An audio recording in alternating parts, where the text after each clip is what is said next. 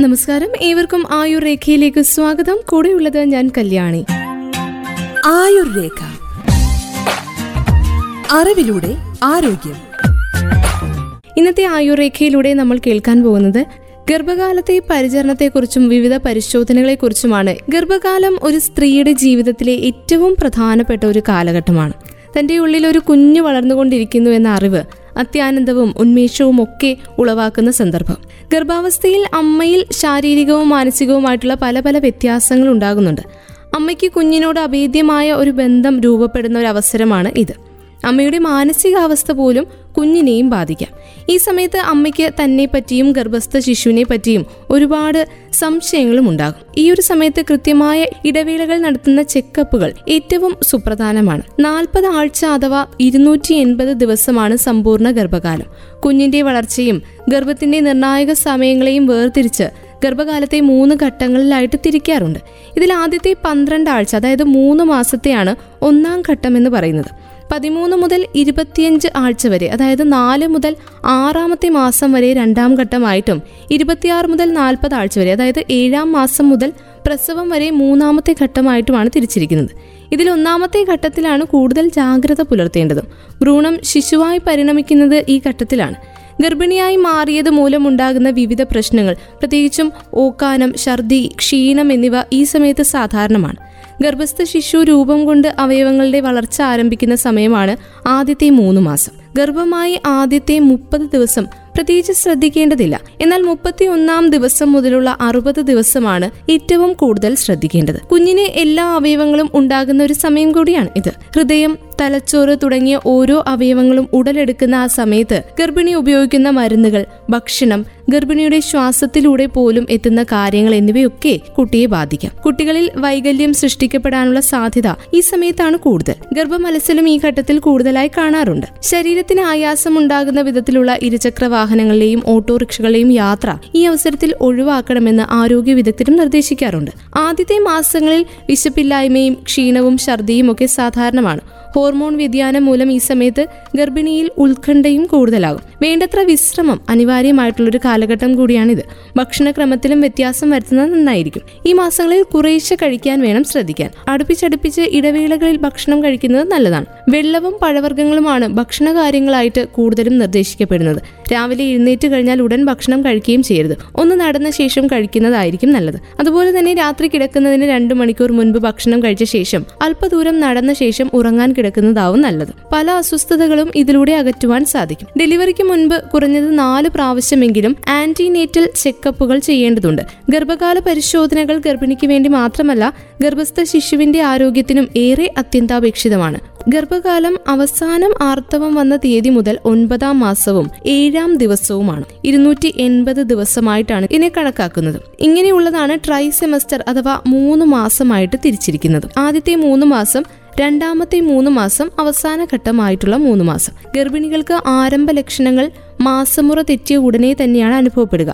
ആദ്യത്തെ ലക്ഷണങ്ങളെക്കുറിച്ച് പറയുമ്പോൾ ക്ഷീണം, ഓക്കാനം, ഛർദി, ചില പ്രത്യേക ആഹാരത്തോട് താല്പര്യം, സ്തനങ്ങളിൽ വേദന, വിങ്ങൽ, അടിവയറ്റിൽ ചെറിയ അസ്വസ്ഥത, കൂടെ കൂടെ മൂത്രം പോക്ക് ഇങ്ങനെയുള്ള ആരംഭ ലക്ഷണങ്ങളാവും കാണിക്കുക.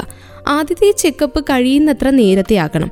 ഈ സമയം ഡോക്ടർ ഗർഭിണിയെ പരിശോധിക്കുകയും രക്തമൂത്ര പരിശോധന, സ്കാനിംഗ് ഒക്കെ നടത്തി എല്ലാം സുരക്ഷിതമാണെന്ന് ഉറപ്പുവരുത്തുകയും വേണം. തുടക്കകാലത്തെ കൃത്യമായ ചെക്കപ്പുകളിലൂടെ ഗർഭിണിയുടെ ആരോഗ്യത്തിന് ഏറ്റവും സുപ്രധാനമായിട്ടുള്ള വിവരങ്ങളൊക്കെ ലഭിക്കാനായിട്ട് ഈ പരിശോധനകൾ നമ്മളെ സഹായിക്കുകയും ചെയ്യും. ഗർഭാവസ്ഥയിലുള്ള കുഞ്ഞിന്റെ ആരോഗ്യത്തെക്കുറിച്ചും കുഞ്ഞിന്റെ വളർച്ചയെക്കുറിച്ചുമുള്ള ആധികാരികമായിട്ടുള്ള ആരോഗ്യ അറിവുകൾ ലഭിക്കുകയും ചെയ്യും ഇങ്ങനെയുള്ള വിവിധ ചെക്കപ്പുകളിലൂടെ. ഗർഭധാരണത്തിന് മുൻപ് തന്നെ ഹൃദയാരോഗ്യത്തിന്റെ പരിശോധന പരിശോധനകൾ നടത്തേണ്ടതുണ്ട്. ഹൃദയ സംബന്ധമായ തകരാറുകൾ ഉള്ളവരാണെങ്കിൽ ഗർഭധാരണം കൊണ്ട് സങ്കീർണതകൾ ഉണ്ടാകാൻ സാധ്യതകളുണ്ടോ എന്ന് ഡോക്ടറോട് ചോദിച്ച് മനസ്സിലാക്കണം. ശസ്ത്രക്രിയ ആവശ്യമുണ്ടെങ്കിൽ ഗർഭധാരണത്തിന് മുൻപ് ചെയ്യുന്നതാകും ഉചിതം. ജന്മനാ ഹൃദയ വൈകല്യമുള്ള അമ്മമാരുടെ കുഞ്ഞുങ്ങളിൽ ഹൃദയ വൈകല്യം ഉണ്ടാകാനുള്ള സാധ്യത പത്ത് ശതമാനം വരെയാണ്. ഹൃദയ വാൽവുകൾ മാറ്റിവെച്ചവരാണെങ്കിൽ രക്തം കട്ടപിടിക്കാതിരിക്കാനായിട്ട് മരുന്നുകൾ കൃത്യമായി കഴിക്കുകയും ഗർഭധാരണത്തിന് ശേഷം ഡോക്ടറെ കണ്ട് മരുന്നുകളിൽ വേണ്ട മാറ്റം വരുത്തുകയും ചെയ്യേണ്ടതാണ്. വർഷങ്ങളായി അമിത രക്തസമ്മർദ്ദമുള്ളവർ വൃക്കകൾ, നേത്രപടലം, ഹൃദയം തുടങ്ങിയ അവയവങ്ങളുടെ കേടുപാടുകൾ വന്നിട്ടുണ്ടോ എന്നറിയാനായിട്ട് പരിശോധനകൾ ചെയ്ത് വേണ്ട ചികിത്സകൾ സ്വീകരിക്കുക. ഗർഭധാരണത്തിന് മുൻപ് തന്നെ രക്തസമ്മർദ്ദം നിയന്ത്രണ വിധേയമാക്കണം. നൂറ്റി നാൽപ്പത് തൊണ്ണൂറിൽ താഴെ ബി പി അതിനുശേഷം ഗർഭധാരണം നടക്കുന്നതാണ് ഉചിതമെന്നാണ് വിദഗ്ധരൊക്കെ അഭിപ്രായപ്പെടുന്നത്. ഗർഭിണി ആയിക്കഴിഞ്ഞാൽ ഗൈനക്കോളജിസ്റ്റിനെ കണ്ട് കഴിക്കുന്ന മരുന്നുകളിൽ വേണ്ട മാറ്റം വരുത്തേണ്ടതുണ്ട്. ചിലരിൽ ആദ്യ മൂന്ന് മാസത്തിൽ നിർത്താതെയുള്ള ഛർദ്ദി ഉണ്ടാകാനുള്ള സാധ്യതയുണ്ട്. സാധാരണയിൽ കവിഞ്ഞ ഛർദ്ദി ഉണ്ടായിക്കഴിഞ്ഞാൽ ഉടൻ തന്നെ ഡോക്ടറെ കാണണം. സാധാരണ ഗർഭത്തിലും ഒന്നിൽ കൂടുതൽ ഗർഭമുള്ള സമയത്തും മുന്തിരിക്കുല ഗർഭത്തിലുമൊക്കെ അമിത ഛർദ്ദി ഉണ്ടാകാനുള്ള സാഹചര്യമാണ്. അതുകൊണ്ട് തന്നെ അമിതമായിട്ടുള്ള ഛർദ്ദി ഉണ്ടാകുന്ന സമയങ്ങളിൽ ഡോക്ടറെ കാണേണ്ടതുണ്ട്. ഇത് അൾട്രാസൗണ്ട് സ്കാനിങ്ങിലൂടെ മനസ്സിലാക്കാൻ പറ്റുകയുള്ളൂ. ഇത് മാത്രമല്ല, എപ്പോൾ രക്തസ്രാവം ഉണ്ടായാലും ഉടൻ തന്നെ ഡോക്ടറുടെ അടുത്തെത്തുക. ഗർഭമലസൽ, ട്യൂബൽ പ്രഗ്നൻസി, മുന്തിരിക്കുല ഗർഭം എന്നിവയുടെ ലക്ഷണമായിട്ടും ചിലപ്പോൾ രക്തസ്രാവം ഉണ്ടാകാം. ചിലപ്പോൾ സ്വാഭാവികമായിട്ടുള്ള ഗർഭാവസ്ഥയിലും ഇങ്ങനെ ചെറിയ തോതിൽ രക്തസ്രാവം ഉണ്ടാകാം. ഇത് സ്കാനിങ്ങിലൂടെ മനസ്സിലാക്കുകയും ചെയ്യാം. വർഷങ്ങളായി അമിത രക്തസമ്മർദ്ദമുള്ളവർ വൃക്കകൾ, നേത്രപടലം, ഹൃദയം തുടങ്ങിയ അവയവങ്ങളിൽ കേടുപാടുകൾ വന്നിട്ടുണ്ടോ എന്നറിയാനായിട്ട് പരിശോധനകൾ ചെയ്ത് വേണ്ട ചികിത്സകൾ സ്വീകരിക്കണം. ഗർഭധാരണത്തിന് മുന്നേ തന്നെ രക്തസമ്മർദ്ദം നിയന്ത്രണ വിധേയമാക്കേണ്ടതുണ്ട്.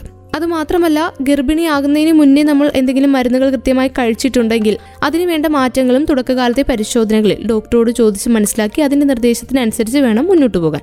ഗർഭകാലത്ത് ചെയ്യുന്ന പരിശോധനകളിലൂടെ ഗർഭിണികൾക്ക് വേണ്ട പോഷക സമൃദ്ധമായ ആഹാരത്തെക്കുറിച്ചുള്ള അവബോധം ലഭിക്കുവാനും ഏറെ സഹായിക്കും. ഭക്ഷണം എപ്പോഴും പോഷക സമൃദ്ധവും സമീകൃതവുമായിരിക്കണം.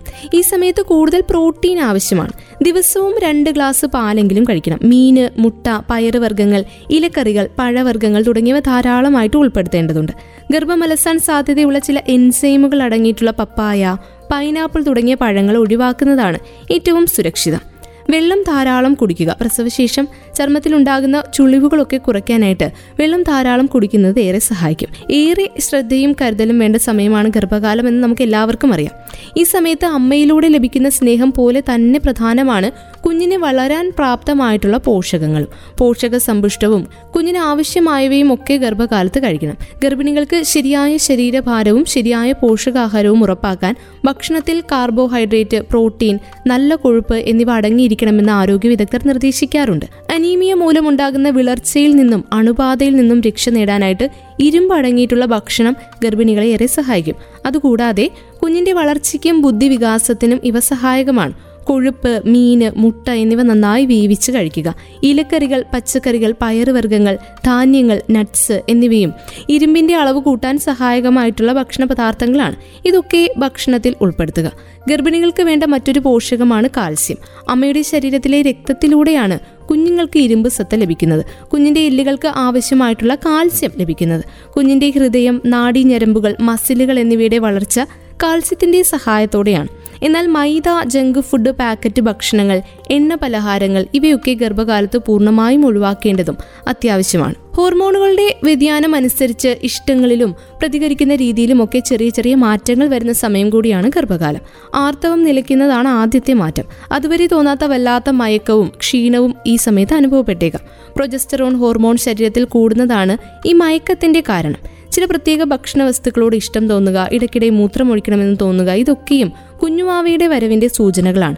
ഗർഭലക്ഷണങ്ങൾ പ്രകടമായി കഴിഞ്ഞാൽ കാർഡ് ടെസ്റ്റ് വഴി ഗർഭം ഉറപ്പിക്കാമെങ്കിലും ഒരാഴ്ചയ്ക്കുള്ളിൽ തന്നെ ഗൈനക്കോളജിസ്റ്റിനെ കാണണം. കൃത്യമായ ഇടവേളകളിൽ ചെക്കപ്പ് ചെയ്യണം. ഉള്ളിൽ ഒരു കുഞ്ഞ് വളർന്നു തുടങ്ങുന്നു, ഒപ്പം വളരുന്നുണ്ട്. അത് നമ്മൾ അറിയാതെ തന്നെ നമ്മുടെ ഉള്ളിൽ ഒരു അമ്മ മനസ്സും വളരുന്ന സമയമാണ്. പക്ഷേ കൺമണിയുടെ പാൽപുഞ്ചിരി കാണാനുള്ള കാത്തിരിപ്പ് കാലത്തിൽ ശ്രദ്ധിക്കേണ്ട കുറേ കാര്യങ്ങളുണ്ട്. ഗർഭകാലത്ത് സ്ത്രീക്കുണ്ടാകുന്ന ശാരീരികമായ അസ്വസ്ഥതകളും അവയ്ക്കുള്ള ലളിതമായിട്ടുള്ള പരിഹാരങ്ങളുമാണ് നമ്മളിങ്ങനെ കേട്ടുകൊണ്ടിരിക്കുന്നത്. ഒപ്പം മനസ്സിൻ്റെ ചില മാറ്റങ്ങളെക്കുറിച്ചും നമ്മൾ അറിയേണ്ടതുണ്ട്. പത്ത് മാസം ചുമന്ന് ഒരു കുഞ്ഞിനെ നൊന്ത് പ്രസവിക്കുക എന്ന നാട്ടുമൊഴിയിൽ ഗർഭകാലത്തിൻ്റെ ക്ലേശങ്ങൾ മുഴുവനുമായി ഉണ്ട്. പക്ഷേ അത് പേടിക്കുകയോ സംഭ്രമിക്കുകയോ ചെയ്യേണ്ട ഒരു അവസ്ഥയൊന്നുമല്ല. ആരോഗ്യവും ബുദ്ധിയുമുള്ള നല്ല കുഞ്ഞുങ്ങൾ ഉണ്ടാവാനായിട്ട് അമ്മയുടെ ഭാഗത്തു നിന്ന് ഭക്ഷണത്തിലും ജീവിത രീതിയിലും ചില കരുതലുകൾ ആവശ്യമാണെന്ന് മാത്രം. തുടക്കത്തിൽ നടത്തേണ്ട പരിശോധനകൾ കൃത്യമായി നടത്തണമെന്ന് മാത്രം. ഗർഭകാല പരിശോധനയിൽ ആദ്യത്തെ ചെക്കപ്പ് ഗർഭിണിയാണെന്ന് അറിഞ്ഞ ഉടനെ നടത്തുന്നതാണ്. നാലാം മാസത്തിന്റെയും ആറാം മാസത്തിന്റെയും ഇടയ്ക്ക് നടത്തുന്നതാണ് രണ്ടാമത്തെ ചെക്കപ്പ്. മൂന്നാമത്തേത് ഏഴാം മാസത്തിലോ എട്ടാമത്തെ മാസത്തിലോ ആണ് നടത്തുക. ഒമ്പതാം മാസത്തിന്റെ അവസാനത്തിലാണ് അടുത്ത പരിശോധന നടത്തുക. ഇതിനിടയ്ക്കും അസ്വസ്ഥതകൾ വരുന്ന സമയത്തും ഡോക്ടറുടെ നിർദ്ദേശപ്രകാരവും ഗർഭിണികൾ കൃത്യമായ ഇടവേളകളിൽ ഡോക്ടറുടെ അടുത്ത് ചെക്കപ്പിന് പോകേണ്ടതുണ്ട്. ഗർഭിണികൾക്കും ശിശുക്കൾക്കും ഒരുപോലെ പ്രയോജനപ്രദമായിട്ടുള്ള മറ്റൊരു സംവിധാനമുണ്ട്. ഈ സമയത്ത് ഏറെ ശ്രദ്ധ കൊടുക്കേണ്ട ഒരു കാര്യം അത് മാതൃ ശിശു സംരക്ഷണ കാർഡാണ്. വനിതാ ശിശു വികസന വകുപ്പ്, ദേശീയ ആരോഗ്യ കുടുംബക്ഷേമ വകുപ്പ്, ദേശീയ ആരോഗ്യ ദൗത്യം ഇവയുടെ സംയോജിതമായിട്ടുള്ള പ്രവർത്തനങ്ങളിലൂടെയാണ് മാതൃ ശിശു സംരക്ഷണ കാർഡുകൾ രൂപം കൊണ്ടത്. ഓരോ സംസ്ഥാനത്തിലും അവിടുത്തെ ഭാഷയിലാണ് മാതൃ ശിശു സംരക്ഷണ കാർഡുകൾ തയ്യാറാക്കിയിരിക്കുന്നത്.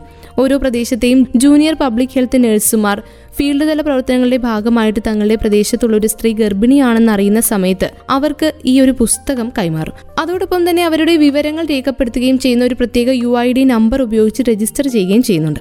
ഈ നമ്പർ ഉപയോഗിച്ച് അമ്മയെയും അവർക്ക് ജനിക്കുന്ന കുഞ്ഞിനെയും അവർ ഇന്ത്യയിൽ എവിടെയാണെങ്കിലും നിരീക്ഷിക്കാനും സാധിക്കും. അവർക്ക് ആവശ്യമായിട്ടുള്ള ആരോഗ്യ സേവനങ്ങളിൽ ഏർപ്പെടുവാനും സാധിക്കും. അമ്മമാരുടെ ഗർഭസ്ഥകാല പരിചരണം, ശിശു സംരക്ഷണ സംബന്ധിയായിട്ടുള്ള അറിവുകളും അമ്മയെയും കുഞ്ഞിനെയും സംബന്ധിക്കുന്ന നിർണായകമായിട്ടുള്ള വിവരങ്ങൾ രേഖപ്പെടുത്താനുള്ള സ്ഥലവും ഈ ഒരു പുസ്തകത്തിലുണ്ട്. അമ്മമാർക്ക് ചികിത്സയും ധനസഹായവും ഉറപ്പുവരുത്തുന്ന വിവിധ പദ്ധതികളായിട്ടുള്ള ജനനി സുരക്ഷാ യോജന, ജനനി ശിശു സുരക്ഷാ കാര്യക്രം, പ്രധാനമന്ത്രി സുരക്ഷിത് മാതൃത്വ അഭിയാൻ ഇവയൊക്കെ സംബന്ധിക്കുന്ന വിവരങ്ങളും രേഖപ്പെടുത്തിയിട്ടുണ്ട്.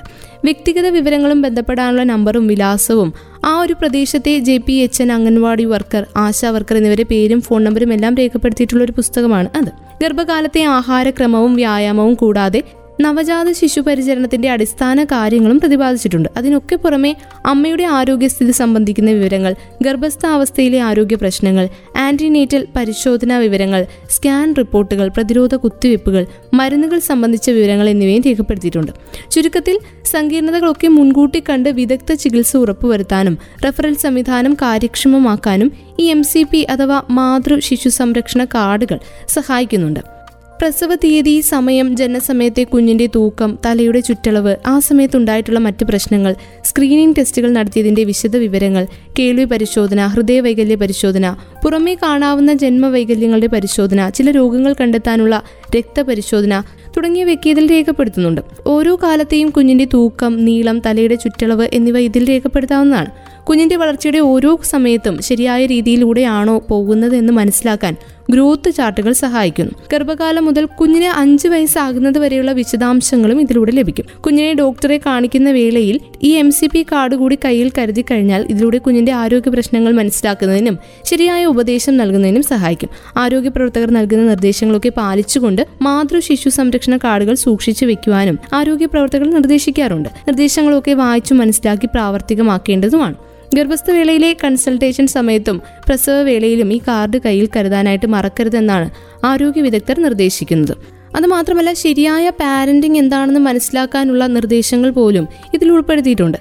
മാതൃമരണങ്ങളും ശിശുമരണങ്ങളും തടയുന്നതിനും അമ്മയുടെയും കുഞ്ഞിന്റെയും ആരോഗ്യം ഉറപ്പുവരുത്തുന്നതിനും ഒരുപോലെ സഹായകരമാണ് കൃത്യമായ ഇടവേളകളിൽ നടത്തുന്ന പരിശോധനകളും ഗർഭകാല പരിശോധനകളെക്കുറിച്ചുള്ള അവബോധവും. ഇന്നത്തെ അധ്യായത്തിലൂടെ ഗർഭകാല പരിശോധനയെക്കുറിച്ചാണ് നമ്മൾ കേട്ട് കഴിഞ്ഞത്. വീണ്ടും അടുത്ത അധ്യായത്തിലൂടെ പുതിയ ആരോഗ്യ അറിവുകളുമായി ഒരുമിക്കാം. ഇത്രയും സമയം ഒപ്പമുണ്ടായിരുന്നത് ഞാൻ കല്യാണി. തുടർന്നും കേട്ടുകൊണ്ടേയിരിക്കും radio Mangalam ninety one point two, നാടിനൊപ്പം നേരിനൊപ്പം.